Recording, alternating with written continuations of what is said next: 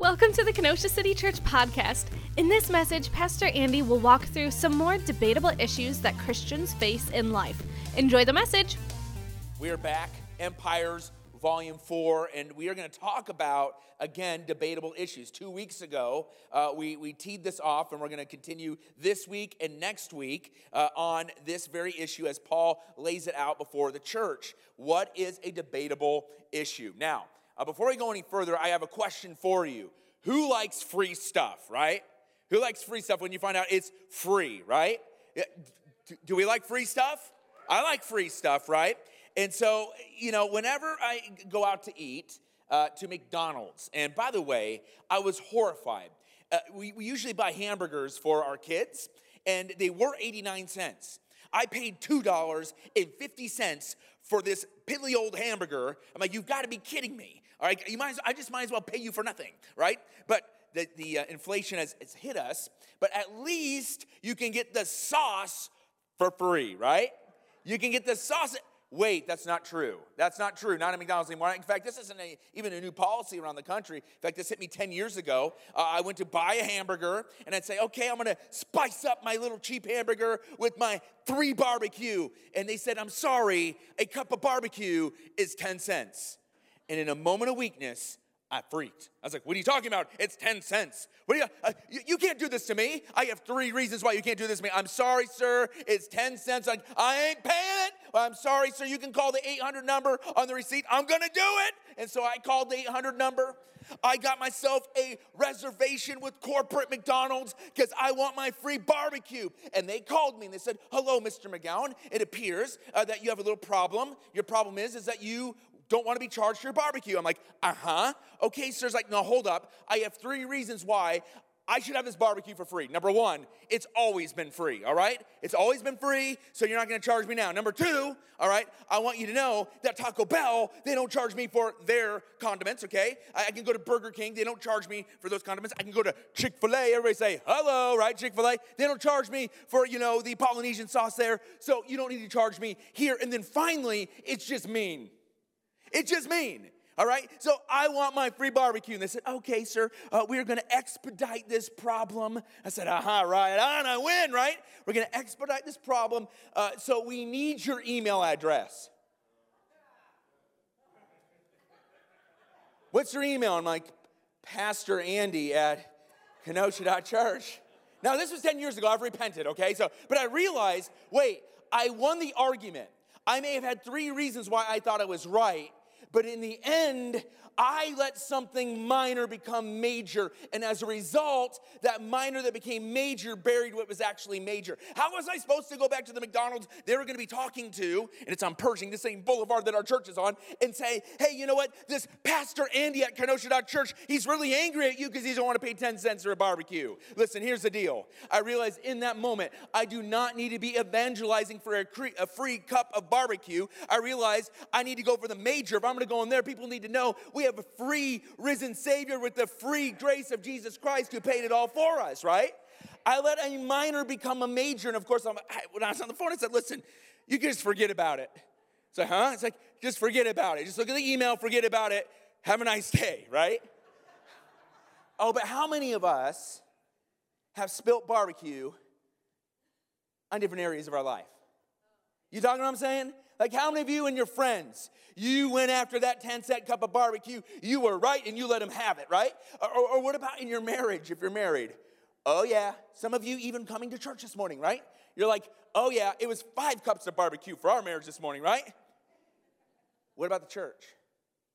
What about in the mission that Jesus Christ has entrusted us with, and yet we fight over the 10 cent cup of barbecue. We want to know why the church is so inept in the Western world right now. It is because we are not contending for the big things. It's because we're not contending for the gospel of Jesus Christ. It is because we're not contending for the word of God. It's because we're trying to do things and contend things in our own spirit, our own strength, and not the Holy Spirit. So, we're going to talk about debatable issues. Ones that we may even think that we have freedom to do, but yet it's causing major issues. What is a debatable issue? Uh, two weeks ago, I gave the definition. I'll give it again if you're taking notes. A debatable issue is this it's a behavior, it's an opinion, it's a doctrine or tradition of which Christians disagree due to the lack of specific biblical revelation.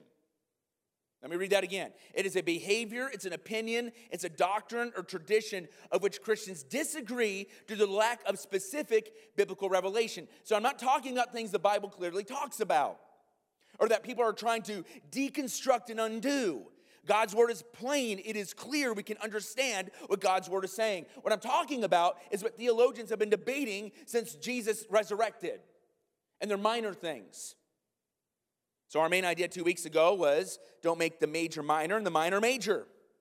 The majors that are not debatable is what the Bible calls sin. Today, we live in a culture where we want to make sin something that's debatable. It's like, well, I know scripture said that, but that's a document that's 2,000 years ago, and, you know, it's, it's now 2023, and, you know, let's just be a little bit more relevant. Listen, God's word does not need an upgrade. It is for our instruction, it's for our revelation, it is God's will for our life for all time. So, what the Bible calls sin is not debatable. Sin is missing the mark of God's holiness. Sin is opposed to the plans of God. Sin is not debatable. What else is not debatable is the supremacy, the authority, the clarity, the sufficiency, the necessity, the inerrancy of God's holy word. Uh, this word, the, God's word, it is without error. Without with God's word, what we understand is this: if you want to know the will of God, you got to know God's word. People are like, "Well, I want to hear the voice of God." Listen, you can't even hear the voice of God if you don't know the word of God because you don't know what voice you're listening to. We must stand upon the sufficiency of scriptures. It is sufficient for us to know God. It is sufficient for us to understand how to be in right relationship with God. It's sufficient to know that how we can walk in right relationship with God in this life. The foundations of the faith are something that are not debatable. The character of God, the Trinity, God the Father, God the Son, God the Holy Spirit the virgin birth, the atonement, that is where Christ stood in our place and took all of our sin, past, present, future, and he paid it all. That's not up for debate. What's not up for debate is that Jesus Christ died on the cross. He rose from the dead. That's not up for debate. It's not up for debate that he physically rose from the dead and he's physically coming back. And yet it is popular to debate such things. I want to be nuanced. I want to rethink these things. And people have been rethinking and nuancing these things for 2,000 years. And each and every time, their faith ends up in shambles. Why? Because when you destroy the foundations of your faith, you will not have a faith to defend in the end. But not everything should be on the same level as a major. The wall color, we're gonna be painting some walls out there, okay? All right, let's not split the church over that, all right? So, wall color, all right? That, that, that's not the resurrection of Christ. You know, we might have different ideas of what movies we'll go see, right? Uh, there might be uh, different standards on that. I'm like, how dare you see that, right? and so, yeah, there might be different standards on that. The, the volume of music, the style, and order of service. These things, amongst a number of other things, should never be on par with the foundations of the faith. When it comes to debatable issues, you will find yourself in tension. We, we, we can never relieve the tension because it's a minor issue, it's a debatable issue. Tension you can't resolve, but one that you're going to need to manage. Why? Because in our life and in the church, you will find yourself drawn to one end of the spectrum, one, one side to the other. One side is legalism, all right? And the other side is antinomianism, no law. One is, I'm gonna find my favor to God with the law. The other one is, we don't have a law all right? Uh, we can do whatever we want. In fact, I think we might have some definitions on there. Legalism is earning God's favor by good works. Antinomianism is there's no moral laws God expects Christians to obey. Complete polar opposites, and yet we're like a pendulum. Some days we want to be legalistic, the other days we don't want to have anything, and anybody tells anything what to do. Let's talk about legalism. Legalism is a term that is thrown around, thrown around a lot and needs defined. Legalism, the word, is not found in Scripture. And that's why we need to define it, because if it's not in Scripture, people could throw this word around without little to no meaning, just as a pejorative. Typically, if you're, a, if you're very conservative in life, I'm not talking about politically, I'm just talking about in life, if you have different standards that someone else might not share, uh, someone might throw a pejorative, oh, you're just legalistic. No, they just have different views on things or they just have uh, different standards. Just because you have a standard in life doesn't mean you're legalistic. You're only legalistic if you think that standard is somehow buying you extra favor to God. Does that make sense? So, for instance, and we'll talk more about this in this message today, I don't drink alcohol, all right? I personally don't drink alcohol. That doesn't make me a legalist. Uh, if, if I thought that I didn't drink alcohol was somehow God loved me more, Andy, I love you more. Why? Because you don't drink a 40. It's like, sweet Lord, right? No, that, that's, that's, not, that's not it at all. It's, it's, it's, it's, a, it's a standard. It's a standard, it's a conviction. True legalism is trying to earn God's favor by, God's, by good works and holding others to a standard that's above what Scripture says to do. That is legalism. The concept of legalism is rejected fully in Scripture. Paul, speaking to the Galatian church, was very clear. The Galatian church, it's really an interesting letter in the Bible, in that the Galatian church really struggled going back into legalism. We see this in Galatians 3 1. I'll read this to you. You can make note of it if you're, if you're writing uh, notes. Galatians 3, verse 1 You foolish Galatians, who cast a spell on you?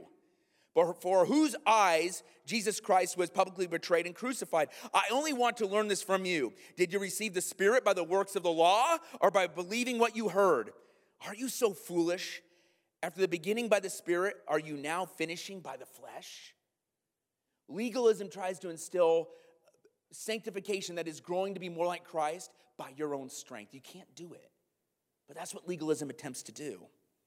The church of Galatia was having a spiritual crisis. The church was born into the freedom by Jesus Christ and empowerment of the Holy Spirit, and yet false teachers invaded this church and tried to add to the gospel of Jesus Christ. And Paul's response was very clear. Galatians 2:16 he says this, and yet, listen to this, and yet, because we know that a person is not justified by works of the law, but by faith in Christ Jesus, even we ourselves have believed in Christ Jesus. This is that we might be justified by faith in Christ and not by the works of the law. Because by the works of the law, no human being will be justified. So clear. Our works, our trying to gain favor to God is a fruitless ambition. We, we are made right with Jesus Christ by grace. That is undeserved favor. Romans 6:23 says this, "For the wages of sin is death. We are all spiritually dead and deserving spiritually of nothing except uh, eternal uh, separation from the Lord God Almighty, which the Bible calls hell. That's what we deserve. But Jesus, so full of love and mercy, for the wages of sin is, is death, but the gift of God is eternal life through Christ Jesus our Lord. Isn't that just an amazing addendum to our predicament in life? That Jesus Christ came to do what we could not do. We do not need to add anything to the gospel of Jesus Christ. It is faith plus grace plus nothing. Plus nothing. Oh, we want to add something. Why? Because sometimes we get insecure. Sometimes we want to prove ourselves. Sometimes we want to show off and puff up our chest, like, look at me, right? We want to add to the gospel that is totally uh, going to be a it's, it's going to be something that we're going to have to struggle with and deal with, but it's faith plus grace plus nothing. Salvation and favor from God is not a result of merit or works. If God's favor was a result of works, then we would merit salvation. We would deserve salvation. We don't deserve it. But the reality is, when we fell short because of sin, because of God's great love and mercy, He died for us. The good news is that the gospel is free. Unlike the 10 cent barbecue, the gospel's free. It is free. Now, listen, there are a lot of competing ideas out there that are going to try to say, well, it's free ish, right? It's a forgivable loan only if, listen, hold up here. Every world religion except Christianity, and, and I would say a section of Christianity, we'll get to that in a moment, Every world religion believes that you get to God by your good works. You strive to go after God. Uh, you, have, you, have to, you, have to, you have to agree to another testament or another, another book. Listen, there is no other gospel. There's only one gospel, and Jesus Christ is the way, the truth, and the life. Every real religion tries to get to God by works, and that doesn't work. A number of churches, even within the Christian umbrella, this morning will be preaching to you you need to be good. If you're good, then maybe you'll get to heaven. Or they'll add things like you need to be baptized to be saved, or you need to read your Bible every day to be saved. Listen, baptism and reading your Bible are very important things and key for growth. But let me tell you this right now that is merit. If you think that somehow, okay, I'm gonna have a checklist now, now I'm good, and eh, wrong. Jesus Christ, when he was on the cross, he didn't say, okay, here's your forgivable loan, now go do these things. No, what he said was, it is finished. He canceled the certificate of death with his blood. Now, we may agree with that, right? We should agree with that, right?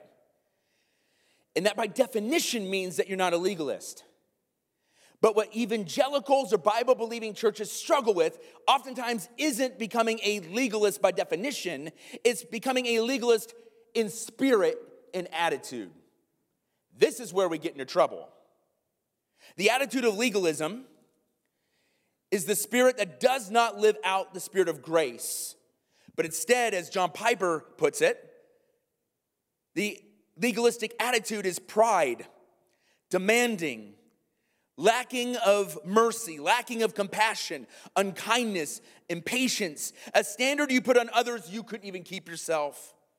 And these have their root in a heart that is not in awe by grace, not broken and humble by grace, and not joyfully filled by grace. A spirit of legalism tries to prop yourself up at the expense of other people. And you do this often by upholding a minor thing, a preferential thing, or an opinion, and you try to slay somebody else down with it. Whole churches and movements are built off this, and they cannot stand because legalism does not stand. A spirit of legalism upholds minor issues as major. It is more symbolism over substance. It's more personality than the presence and person of Jesus. It's more than a clique than a community centered around the gospel. It is more about look at me instead of look at him.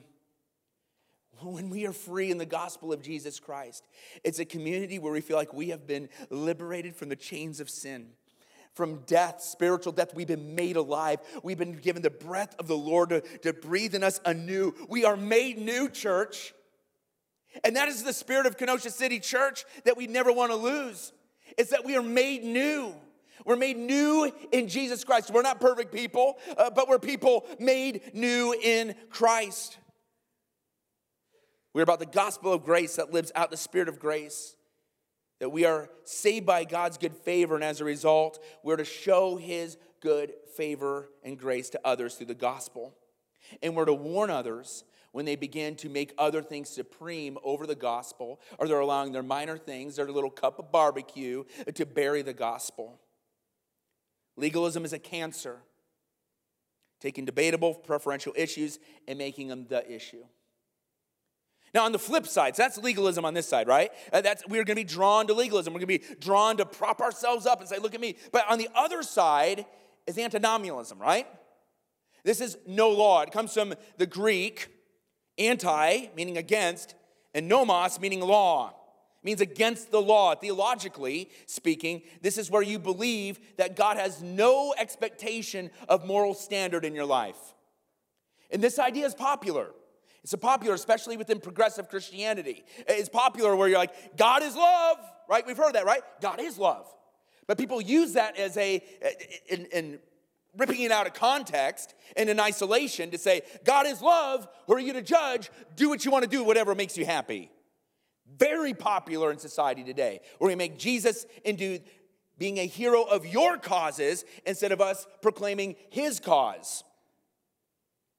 God is love. It doesn't matter. There's no consequence of sin. Do what makes you happy. Do what you want to do. Why in the world would anybody think this is biblical, right? It's not. It's not biblical. And it's not new. In fact, Paul had to deal with this error that you can do what you want to do. He mentions it in Romans chapter 6, verse 1. He says this What shall we say then? Should we continue to sin that grace may multiply? Somebody saying, Hey, Paul, you know that free grace that you're talking about? That Jesus Christ died on the cross to save you from your sins and it's all free? okay. Bet, to use Brandon's term, right? I'll take it. And if it's really free, then I'm gonna do what I wanna do, right? We've thought that before. Oh, God, you don't really care about this today. You died on the cross. I'm gonna go do it anyway. You'll forgive me tomorrow, right? Seriously? This is what Paul say to this. Verse 2, his response Shall we sin that his grace gets even bigger? Absolutely not. How can we who died to sin still live in it?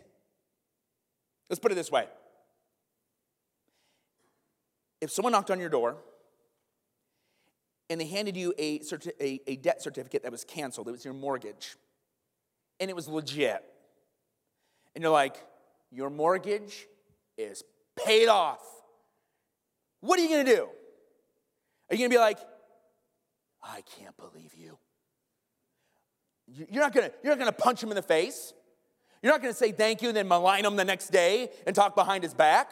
You're gonna shout from the rooftops, look what my neighbor did. My neighbor paid off my mortgage in full. I don't even know why. I didn't deserve it. I didn't do anything, but I received it and I'm free. I'm debt free. I'm calling up Dave Ramsey and saying, Hallelujah, I am debt free. Woo, right? And yet, sometimes we try to game God by saying, Thank you for dying on the cross, Jesus. I'm gonna raise my hand on Sunday, and then when it comes to Monday, I'm gonna sit around the water cooler. I'm gonna tell inappropriate jokes. I'm gonna go say different words about people and stab them in the back. I'm gonna swear and I'm gonna say whatever I wanna say. I'm gonna act however I wanna act because I know on Sunday when I say, Hey, God, I'm really sorry, right? Uh, you're, you're, gonna, you're gonna be cool with me. Listen, here's the deal. Jesus forgives you when you go to him and ask for forgiveness, but he knows when you're gaming him. He knows it. So quit playing the game and, and receive him in gratitude of what he actually did. When people try to game God, eh, they are minimizing or they're forgotten or they never understood the beauty of what Jesus Christ did on the cross. When we realize that we went from spiritually dead to alive because Jesus Christ paid for our sins in full, it should bring a spirit of absolute gratitude and thanksgiving. It should guard our hearts for wanting to go into business for ourselves. It should guard our hearts from saying, God, I'm gonna do whatever I wanna do. It's gonna push us, as Paul said, that if we die how can we still live? And he's saying, that doesn't make any sense. We're free. We're free. Shout it from the rooftops. We are free. Free from what? Free from the stain and free from the slavery of sin. Free from, from being pressed down and, and having to answer every beckon and call of temptation. What is freedom? It's realizing who you are in Christ and living for Him as a result of grace. That is true freedom. So, legalism, antinomianism, all right? You're going to be pushing the one end to the spectrum. Now, let's get to Romans 14, all right? Let's get to the Bible today, all right? Romans chapter 14. I've read a number of scriptures to you, but now it's time to follow along in our Bibles, all right? So open up your Bibles, uh, open up your app, Romans 14. And as you're turning there, uh, we began Romans 14 two weeks ago, and there was an apparent debate in the church over a minor thing. The, the debate was can we eat meat? Meat specifically sacrificed uh, to idols and then sold at a discount in the meat market, all right? So demon meat came uh, at a discount, and some Christians are like, sweet, like this, we don't believe in idols, they're fake. Uh, like, Let's go get some cheap meat, right? I mean, they call it demon meat, but it ain't demon meat because, you know, these idols are fake. Let's just go buy it. And so a number of people in the church were like, they had prime rib, uh, they, they had nice cuts, right? They had filet mignon, you know, they had it all, right? And they're like, hey, you, I want to have you over for dinner. And someone's like, hey, where'd you go? It's like, oh, I went to the demon market, you know, it's half price off.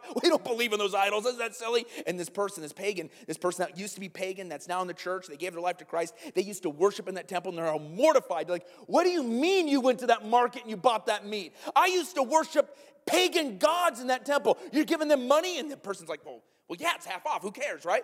I care. I used to be in that pagan temple. And then enters someone in the door. It's their neighbor. It's this guy. He used to, you know, he used to walk in the Jewish faith, and now he's a, a Jewish convert to Jesus Christ. And he's like, hey guys, uh, what's for dinner? And he's like, well, he's serving the demon meat over here. It's like, well, it was cheap. And the, the, the, Jewish Christian now is like, wait a minute, what are you talking about? Like, I would never eat that meat. That meat's unclean. I, I eat vegetables.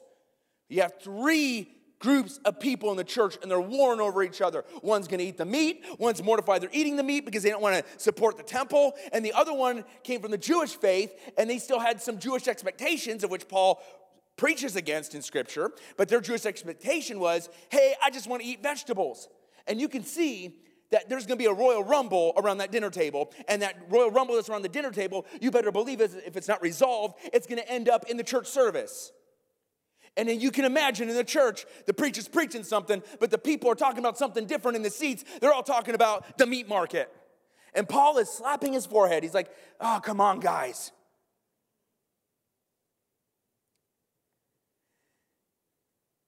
So, this is what Paul says in 1 Corinthians 8 1 through 3. Now, about food sacrificed to idols, we know that we all have knowledge. You have knowledge, you have knowledge, and you have knowledge. The three groups, right? Knowledge puffs up, but love builds up. If anyone thinks he knows anything, he does not yet know as he ought to know. But if anyone loves God, he is known by him. Romans 14, 18 through 19. You can go ahead and, we're there, so go ahead and take a look at that. Romans 14, 18 through 19. But whoever thus serves Christ is acceptable to God and approved by men. So then let us pursue what makes for peace and the mutual upbuilding. What he's saying is, you guys are fighting for meat or no meat, but where is the upbuilding so that we can preach the gospel? Freedom's aim is not to do whatever you want to do or for your opinion to be supreme, but rather your freedom is this. You're free from the stain and guilt of sin because it's been paid for in full on the cross. Your freedom now is to be unleashed to be more like Christ and to build others up like Jesus as you share the gospel. Here's the main idea it's this that true freedom is not self seeking. We often think, I'm free, therefore I can do whatever I want to do. But the Bible flips this equation. True freedom, real freedom, isn't about you. Real freedom is actually being unleashed and empowered and anointed to do the work of God in other people's lives. True freedom is not self seeking. So, we're gonna look at two principles to further our help with true freedom, not becoming self seeking. The first principle Paul reminds us of is this number one, is our decisions are accountable before God. Our decisions are accountable before God. Uh, you're going to have subject matters that are minor issues that you might not agree with the person next to you. That doesn't mean that you go to war, all right? You, you, it doesn't mean that, that you're unaccountable. You are accountable to God. Look at this Romans chapter 14, verse 10. You then, why do you judge your brother or sister? Or why do you treat them with contempt? Because they, they do this. For we will all stand before God's judgment seat.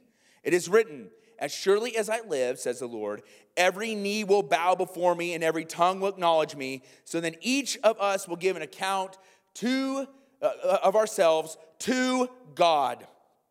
So Paul was asking the church, Why do you, the weak brother, why do you, uh, who abstain from meat, uh, why are you judging the one who eats meat? And vice versa, the one who eats meat, why are you having contempt for the one that doesn't?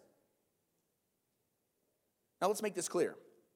When Paul says weak and stronger here, it's not like we, what we use today. When we say, oh, he's a strong Christian, usually what we mean by that is they've been in the faith a long time, they're seasoned, they know the Word of God. That's not what he's using this term for. A weak Christian is somebody who doesn't eat meat, all right, or doesn't uh, partake of something that other people believe that you can. So they, they feel like they're strong enough uh, to, to handle this. It is not a condition on their spiritual maturity. There were people that didn't eat demon meat and were very mature, were leading awesome Bible studies, I'm sure, and leading tons of people to Christ. They were mature.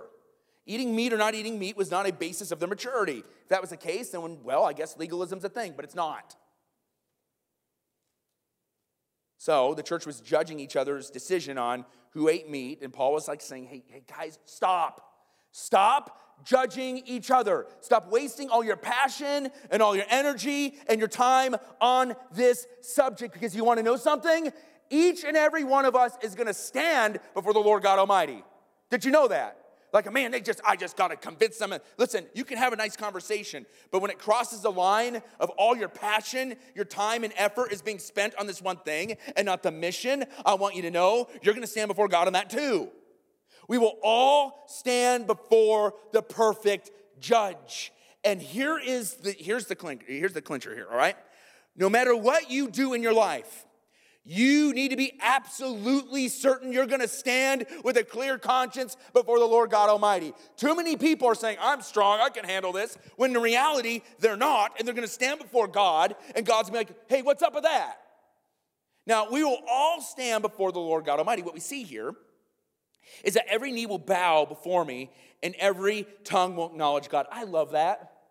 Man, we have people that over the last couple years are like, hey, bow down and, and say these things, acknowledge these philosophies or acknowledge these type of ways of thinking. And I gotta say, hey, there's only one knee I'm gonna bow to. And that is the Lord God Almighty. And guess what? If you don't want to bow your knee to him right now, there's going to be a moment in history where all the whole world will bow their knee before the Lord God Almighty and say, You are Lord. But here's the thing if you're going to wait to bow your knee before the Lord at that moment in history, at the end of time, it's too late. It's too late. Your decision has been made uh, that you've rejected Christ in your life.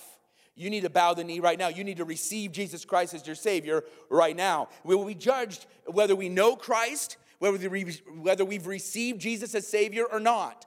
But we will also be judged separately as Christians. We will be judged by what we did in our life. And this will uh, result in having a reward or not in heaven. I don't know what that's about. I've said this before. If it's a reward in heaven, it's going to be sweet, all right? Don't know. Don't know what it is. Bible doesn't really allude to it much, but it talks about it, all right? And so uh, we will all stand before God and how we live our life. And so what Paul is saying, hey, don't do God's job on something the Bible's not clear on. And I would say, if I can just speak into 2023 here, uh, the church as a whole, like the churches in the West as a whole, we get so off track on our opinions and our preferences, and we begin to talk about other people and about other things, and we are missing the point. There's a reason why America is more secular than ever. There's a reason why Gen Z and the millennials have rejected Christianity. Why? Because the gospel isn't being preached in a pure grace form. The gospel is the answer to everything. Everything. We will all, everyone say all, we will all stand before the Lord God Almighty, and every knee will bow and every tongue will confess.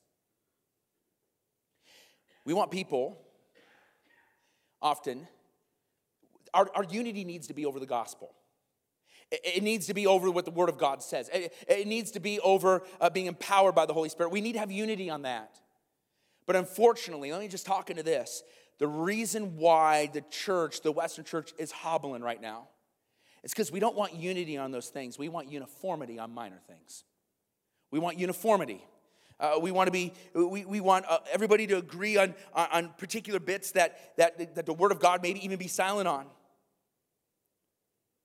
Listen, we need to be a church that's passionate, passionate about the right things. I heard a pastor put it this way. He says, We become self serving when we insist that it is our way or we go. We want, uh, what we want is his people to be focused on advancing the gospel of Jesus Christ until he comes back. That we would grow and be more like him until he comes back. We will all stand before him and we need to get our passions aligned right now. That matters most to the heart of God.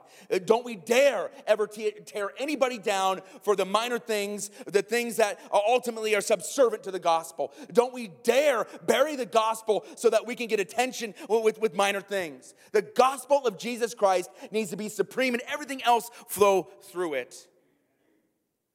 Because true freedom is not self seeking. It's not self seeking. Our decisions are accountable for God. Secondly, our decisions must build each other up. So we will all stand before God, so you better, you better be confident, right? Better be confident. But our decisions must also build each other up. So we, we have a horizontal aspect, right? Uh, it's, it's each other. We have a, a, a vertical aspect to God, right? Uh, it, it's, they're both important. And so we need to build each other up. Romans chapter 14, verse 13. Therefore, let us stop passing judgment on one another. Instead, make up your mind not to put any stumbling block or obstacle in the way of a brother or sister. I'm convinced being fully persuaded in the Lord Jesus that nothing is unclean in itself. But if anyone regards something unclean, then for that person it's unclean. For uh, brother and sister is distressed because of what you eat. You're no longer acting in love. Do, do, uh, do not, by your eating, destroy someone from whom Christ has died. Therefore, do not let what you know is good be spoken of evil, for the kingdom of God is not a matter of eating or drinking, but of righteousness, peace, joy in the Holy Spirit. Because anyone who serves Christ in this way is pleasing God and receives human approval. Let us therefore make every effort to do what leads to peace and act of mutual edification. There was a person, when I started preaching 15 years ago, they'd always come up to me and they would start off their sentence with, they'd always start their sentence with this. I know you've heard this. Andy, I say this in love. and you know what you're gonna hear. You're just braced for as like I'm gonna hear something so unloving, right? And they would always critique my message. Always. They, they, they, they had nothing ever good to say about it. Andy, I say this in love. What? And they would just go on and on and on. I'm like, and I would smile because they were saying it in love, I guess. But one week, they changed their approach. They said, Andy, I absolutely loved the message this week. I thought, amazing. And then their smile went to a frown. They said, Yeah, not really. I was just trying to get your attention. it's like, Oh, really? Here's the deal. You want to know something? I, I, maybe there was some truth in what they're saying. I don't know. I was a young pastor preaching. But all I know is I can't even remember what they said, but that person was able to move into my head rent free and speak words over me over and over and over and over again. Oh, yes, you can say it in love. And oh, yes, you can say it because you might feel like that you have something to dispense and put in someone's head. But I want you to know this no matter what we do, may it be a spiritual gift, uh, may it be the words that come out of our mouth, maybe the things that we partake in our life, it needs to build each other up in the church and not destroy anybody. Does that make sense? In fact, uh, science even shows this, psychologists even, even show this, that we need five positive comments to one negative word of feedback. Marriage uh, research has shown that couples are most likely to divorce if they have a ratio of three or less positive comments to four negative, right? And so if you want to if you want to live life good with your friends and your workplace and oh yes your marriage right? Uh, you need to have a five positive comments to one negative word of feedback right? And the negative word of feedback also needs to build up. What i'm saying is don't count like okay you're great you're great you're great you're great you're great. Okay let's get to the real one right? Yeah, people are gonna people are gonna sniff that out right? Husbands have you done that? Shame okay. Your wife your wife saw right through that right Here's some roses. All right, let's talk about it. All right, okay? Might as well save your money for the roses because they're not going to receive them, right? The thing is this this applies to the body of Christ too. We need to build each other up. Uh, Paul tells the Philippians find what's excellent you may have to take a shovel and you may have to dig and dig and dig because that person's difficult. That, oh, you don't know what that person did to me. Guess what? Get the shovel and start digging because that's what you're supposed to be dwelling on. What's excellent. And it's hard. And we all fail at that, don't we? We must not judge one another. That is to act judgmental. Instead, what Paul tells us is we're going to make up our mind. That is, make up on your mind on what is debatable, uh, what you're going to do in your life, but you need to do it in considering the cause of Jesus Christ and the body of Christ of which you do ministry with. We need to ask the Lord, is what I am doing a stumbling block and going to lead somebody else to sin? He tells the church in Corinth a similar thing. I'll read it to you 1 Corinthians 8 9. But be careful that this right of yours, this freedom of yours, is no way becoming a stumbling block to the weak. For if someone sees you, the one who has knowledge, dining in an idol's temple, won't his weak conscience be encouraged to eat food offered to idols? So the weak person, the brother or sister for whom Christ died, is ruined by your knowledge. Verse 12, now when you sin like this against brothers and sisters and wound their conscience, you are sinning against Christ. It's not like, yeah, just get over it. Guess what? Christ is like, I'm not over it. Wait, wait, wait hold up. What'd you do? You, you're, you, you, you want to you wanna focus on, on yourself at the expense of this person who is now going to fall off the wagon? What? Excuse me. Is the thing you're about to do going to hurt somebody? It's not about that you have the right, so therefore back off. I'm going to do what I want to do.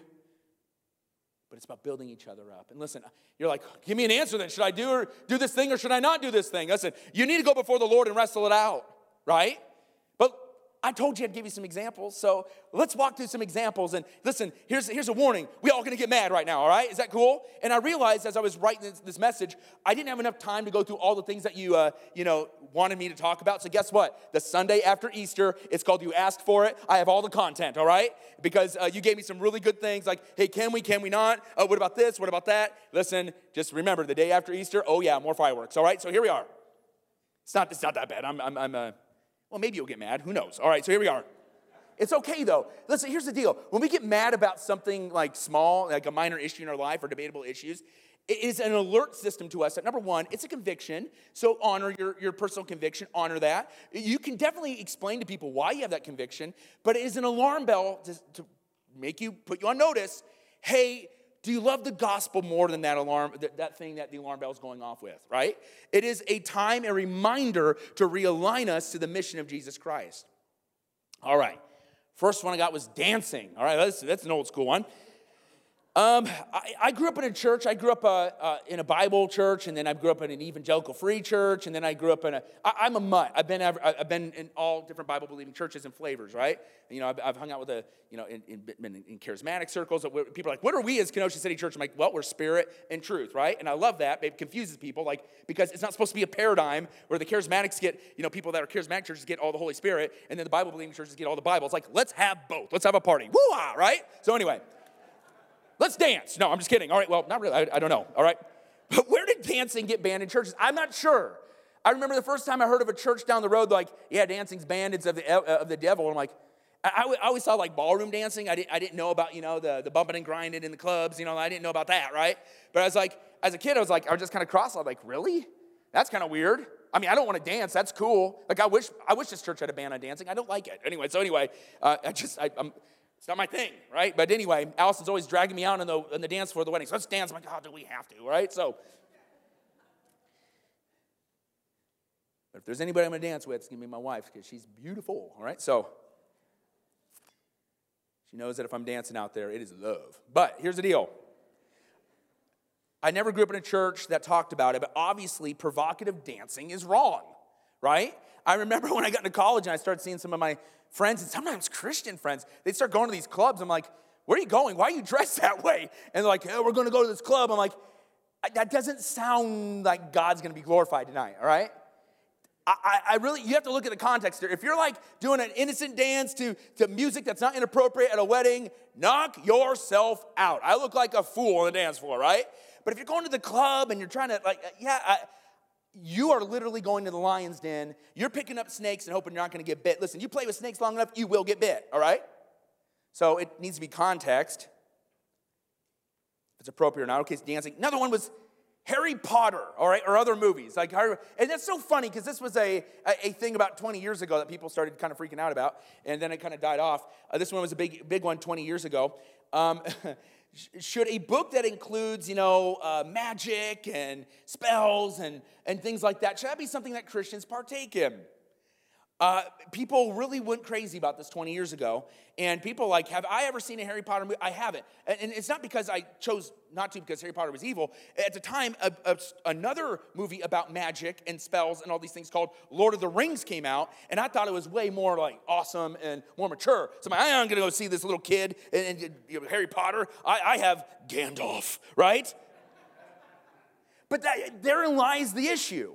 If we, if we draw a hard line and say, okay, no Harry Potter, well, then what about Chronicles of Narnia? Oh, what about, what about, what about The Lord of the Rings? What about any other movie? And we may have really passionate arguments of why we should and should not. You got to go before the Lord on that. If your conscience is pricked about it, guess what? You should be watching it, right? But here's the deal I will say this. Whereas 20 years ago, we kind of looked at like a, you know, the, when you look at the Witch and Wizard of Oz, you're like, oh, that's funny, or, you know, kind of scary, whatever. But you know, in the last 20 years, paganism has risen to unprecedented levels here in the United States. It, what was once in the underground, it's now in the markets, even here in Kenosha. And so we got to understand, like, when we're introducing our children to things, they got to understand what is fantasy, what is real, and, and what we need to, what we, in, in this life, in our life, need to stay clear from. And I believe those lines have been, been blurred a bit. You know, you go to Comic Cons and people begin to, you know, they play cosplay, they dress up in these characters and they believe that they're Mario or whatever. It's like, you're not Mario. You're just, this is like Halloween and trick or treat for 30 year olds. I don't understand this. So anyway, but, but, the, but the point is this we have to understand uh, what our, where our minds are going and what is in reality and that, that line is being blurred. People are searching. People want they want to escape from this reality. And what they're doing is sometimes they're going back to their childhood things. So they're going to the market here in Kenosha. They're buying tarot cards. They're getting psychic readings. Uh, they're even becoming witches. And, and, the thing is, these are moms that are watching their kids uh, play sports on the weekend, and then going down there and they're going down to the market and learn how to become a witch and buy tarot cards. I want to tell you this right now. That's of the, that is of the devil, right? uh, what, is, what is very clear here is that we do not toy around with and buy tarot cards uh, to learn how to become a witch or, or get our crystal readings and palm readings and thinking that somehow I'm spiritual. That is counterfeit. That's of the devil, all right? Uh, the devil is in that. He's in the details, literally. And so when it comes to movies, where does it open your heart to? I'm gonna tell you, I used to watch horror movies all the time, all right? I'm gonna admit something to you, all right? We're being real and transparent here. I remember in college watching The Shining, okay? Uh, it was the edited version, but still, it was The Shining. And I thought, oh, well, you know, all work and no play makes Jack a dull boy, right? It's like, it's like, I remember, and then I was like, oh, I'm gonna watch another horror movie, another horror movie. And then I realized what I felt like when I went to bed. I realized I was entertaining myself on demons that in reality are real. And I couldn't, I couldn't rectify that. I couldn't. So it's like horror movies, gone, right?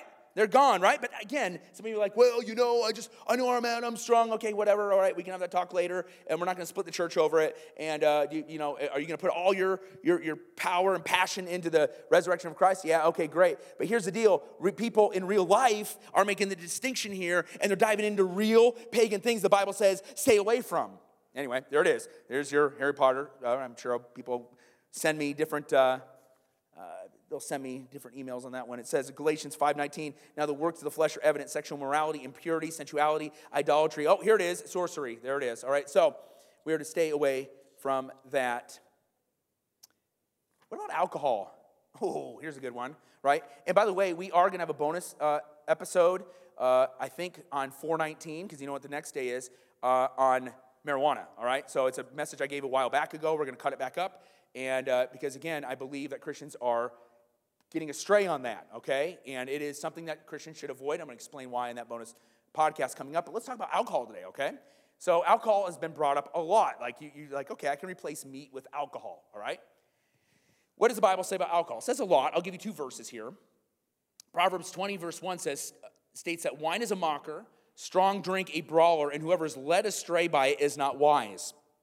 Ephesians 5:18 says, "Do not get drunk with wine, for that is debauchery, but be filled with the Holy Spirit."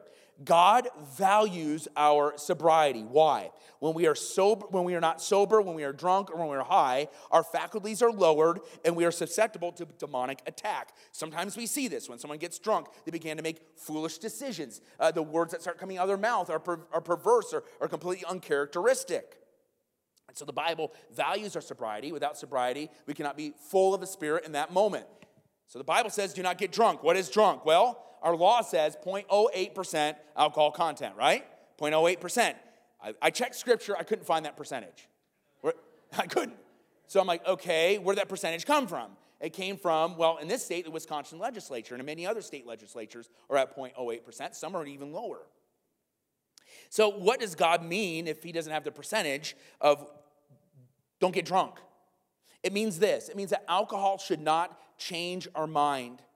It shouldn't change our mind. It shouldn't change our mood. It shouldn't change us. Which means some of you that like to drink and get that buzz, right? You like to get that buzz. Well, guess what? You might like it. God doesn't. He doesn't like it. He doesn't like it. You know what? You want to, he, this is what he wants you to get your buzz on. This is what he's saying in Ephesians 5, 5 18. Do not get drunk with wine, which means a buzz, which means a change in your faculties, which means a change in your emotions. Don't get drunk with wine, for that is debauchery. But here's the deal get filled. And that word with filled is a continuous action, which means this you can't overdo it, right? You say, okay, Holy Spirit, fill me, fill me, fill me. I can get the fill over here and get into sin. But listen, Holy Spirit, you can fill me and you can keep it coming. Another round, another round, another round. Why? Because we can't get enough of God. So get your buzz off worship, get your buzz off prayer, get your buzz off the word of God, get your buzz off biblical community. Uh, listen, to be drunk is a counterfeit to the joy that God wants to offer you in his spirit and word. Sin is to allow alcohol or any drug to drop your faculties for recreation. So, Churches have embraced this in the last 20 years. And again, I, this is just a wisdom issue. I'm just telling you, drunkenness, I've seen come into the church, right? And, and, we've, and we've lowered the bar on drunkenness, all right? I've seen some, even churches embrace this. I've even had some pastors tell me, oh, it's not bad to get drunk in, you know, the privacy of your home. Again, I check scripture. I'm like, that's not what Ephesians 5.18 says. Some have created small groups uh, of, of making beer in their churches. Some, some have taken their praise team and played in bars. I was in a church once. We're the praise team. Unbeknownst to me, now I wasn't the main guy, but uh, unbeknownst to me, they started playing in bars. All right, they started playing in bars. They would they would they would they'd play worship on Sunday, and they'd play greatest hits in the '60s at whatever bar they're at when it wasn't Sunday. And uh, and so they brought the whole team. What they didn't really take in consideration, one of the guys there was a raging alcoholic who had been sober for years. And one night he said, "Bartender, give me another shot." Right? and he just started drinking and drinking. He went on a weekend bender. The next Sunday, I'm like, hey, where's Jeff? Where's Jeff at? Oh, and they just looked stone cold white. I was like, well, yeah, about that. So we've been playing, you know, at this uh, bar, and uh, yeah, he got drunk, and then he went on a bender, and he's been in jail. Jail? Like, wait, what? I've never saw him again. Why? Because people who thought they were strong were not thinking of the weakness of their brother and they were a praise team. Like that's how bonkers that we can get when we begin to look at our faith as just ours. We look at our faith as if we're the end goal of making us therapeutically happy. I'm here today, God, because I want you to change my life and make me happier. Listen, God will make you happier. That's not the end goal. The end goal is to know God, the surpassing goodness of who He is, and to spread His gospel until He comes back. Look at verse 15, chapter 14. If your brother or sister is distressed because of what you eat, you're no longer acting in love. Do not, by your eating, destroy someone in whom Christ died. Let us therefore make every effort to do what leads to peace and to mutual edification. And so I just want you to know, for me personally, I don't drink because I know by my example it carries weight. And I know that one in seven people in America today are, are alcoholics. And I know that if I say, hey, go and drink and be merry, there's gonna be more Jeffs.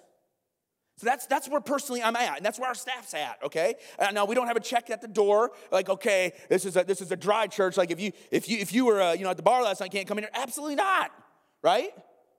And anything else? Did you read Harry Potter last week, right? Uh, did you go dancing? It's like, okay, I mean. This church in the 1960s had somebody come in the doors back, back in the back in the 60s, is very Baptist at the time, his hair down to his shoulders. And one of the patriarchs of the church said, Come here. It was not this building, it was a different building. He said, I want you to come downstairs with me. He was a barber by trade. He says, If you're going to be in this church, you need to cut your hair. And he cut his hair. That individual left the church for decades. He came in when I was in this church. He introduced himself. He says, This is the first time I've been in church. 40 years.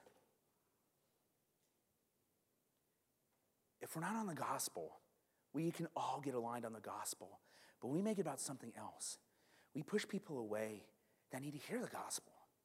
I'm not endorsing one thing or another. And, and again, I already told you where I personally land on it in my life, but on, on one particular subject in my life. But here's the deal so easy we can get hung up on things.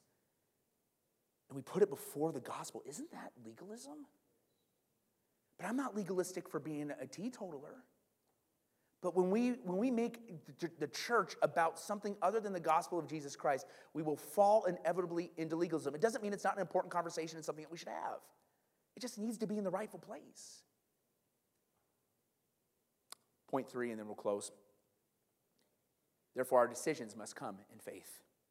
Romans 14, 20. Do not destroy the work of God for the sake of food, for the sake of dancing, for the sake of movies, for the sake of alcohol. All food is clean, but it's wrong for a person to eat anything that causes someone else to stumble. It is not better to eat meat or drink wine or do anything else that causes your brother or sister to fall. So whatever you believe about these things, keep between yourself and God. People's like, sweet, I'll do that. This is where they say, I'll do this in the, you know, the safety of my own home. No, no, no, no. What he's saying is, you better have the conscience that what you're doing is building your faith. That's what that means. Doesn't mean that it's just me and my house. What I do in Vegas stays in Vegas. No, no, no. That's not what that verse means. Whatever we do, it needs to build up. But whoever has doubts is condemned if they eat because their eating is not from faith, and everything that does not come from faith is sin. Whatever you do, it must be done in faith with a clear conscience, and it must be done in love towards others to build them up. Do not be a stumbling block. The bottom line is this build each other up in the gospel of Jesus Christ. We're going to do this. We're going to, I'm going to give you some take home here, and then we're just going to wait on God, okay? Because I believe that God wants to there's some passions raising up, like, oh, I really believe. Look, you can be passionate about those things. But what God wants to realign in you this morning is this a love for His Word, an immovable vision for the mission of the gospel of Jesus Christ to be advanced. And for you not to rely on your own power and strength. That's why sometimes we, we, we dust it up with minor things and make them uh, an anthill into a mountain, is because we're doing it in our own strength. We need the Holy Spirit. So here's our take home. What are the possible stumbling blocks in your life right now for others? You're like, hey, I'm, I'm, you've just been flippant, and it's actually what, what could be a stumbling block. Number two, uh, where are you being too legalistic towards God? Number three, what are you more passionate about than the gospel? And number four, thank God for his provision of the gospel in your life. Just wait on the Spirit of God. He's going to share some things. I, I, had some feedback from some of you from the last couple weeks, and you went deep. Like God just hit you, and, and the Spirit just re- revealed things to you. And I am so thankful for that feedback. Let's do it again. Let's let God do a deep dive in our heart right now. So, Father, we thank you. We thank you for who you are. Holy Spirit, I pray that you would search our hearts and you'd search our minds. I pray for that person who has been overly critical because they've been focused on those minor things, that cup of barbecue, per se. I pray for that marriage that's, that's on the rocks right now. We got a conversation even in the last three days, and it's just been, it's been, it's just been going down. Father, I pray, uh, I pray for the person that's battling addiction. That, just like Jeff, we never saw again, or God, I just pray for that person that today they would break free from that thing they think they have freedom in and it's actually taking them down. Lord Jesus, I pray that we be obedient to your word. Your word is clear sobriety. Your word is clear being focused on your gospel. Your word is clear that, there, that we are to worship one, the one and true God, you. Remove any idols in our life. God, I pray for the person that resonated with that haircut story. Maybe they're in church for the first time in a long time. I pray they would see you, not the brokenness in the room. They'd see you. So, Spirit of God, meet with them right now. As we continue to pray, I want to speak specifically to the person or persons that today, if Jesus Christ were to come back, you don't know if you'd go to heaven. I want you to know that Jesus Christ came to this world to make certain and to make a way that you can be made right with God and spend eternity with Him.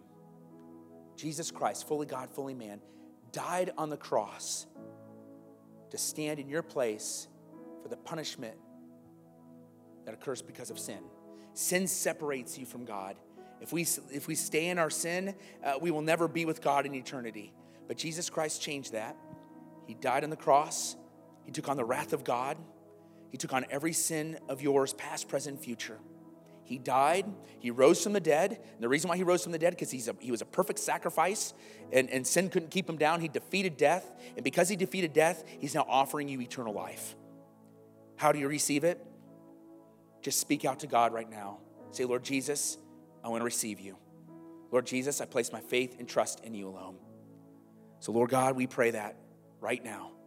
If there's anybody in this room, they would just cry out to you, say, Lord Jesus, I need you. With every head's bowed and eyes closed, if that's you this morning, you want Jesus Christ to step in your life. You, you want to place your faith and trust in Jesus Christ. If you want Jesus, With every head's bowed and eyes closed, if that's you, just slip up your hand right now say, That's me. That's me. I want to place my faith and trust in Him alone. All right, awesome.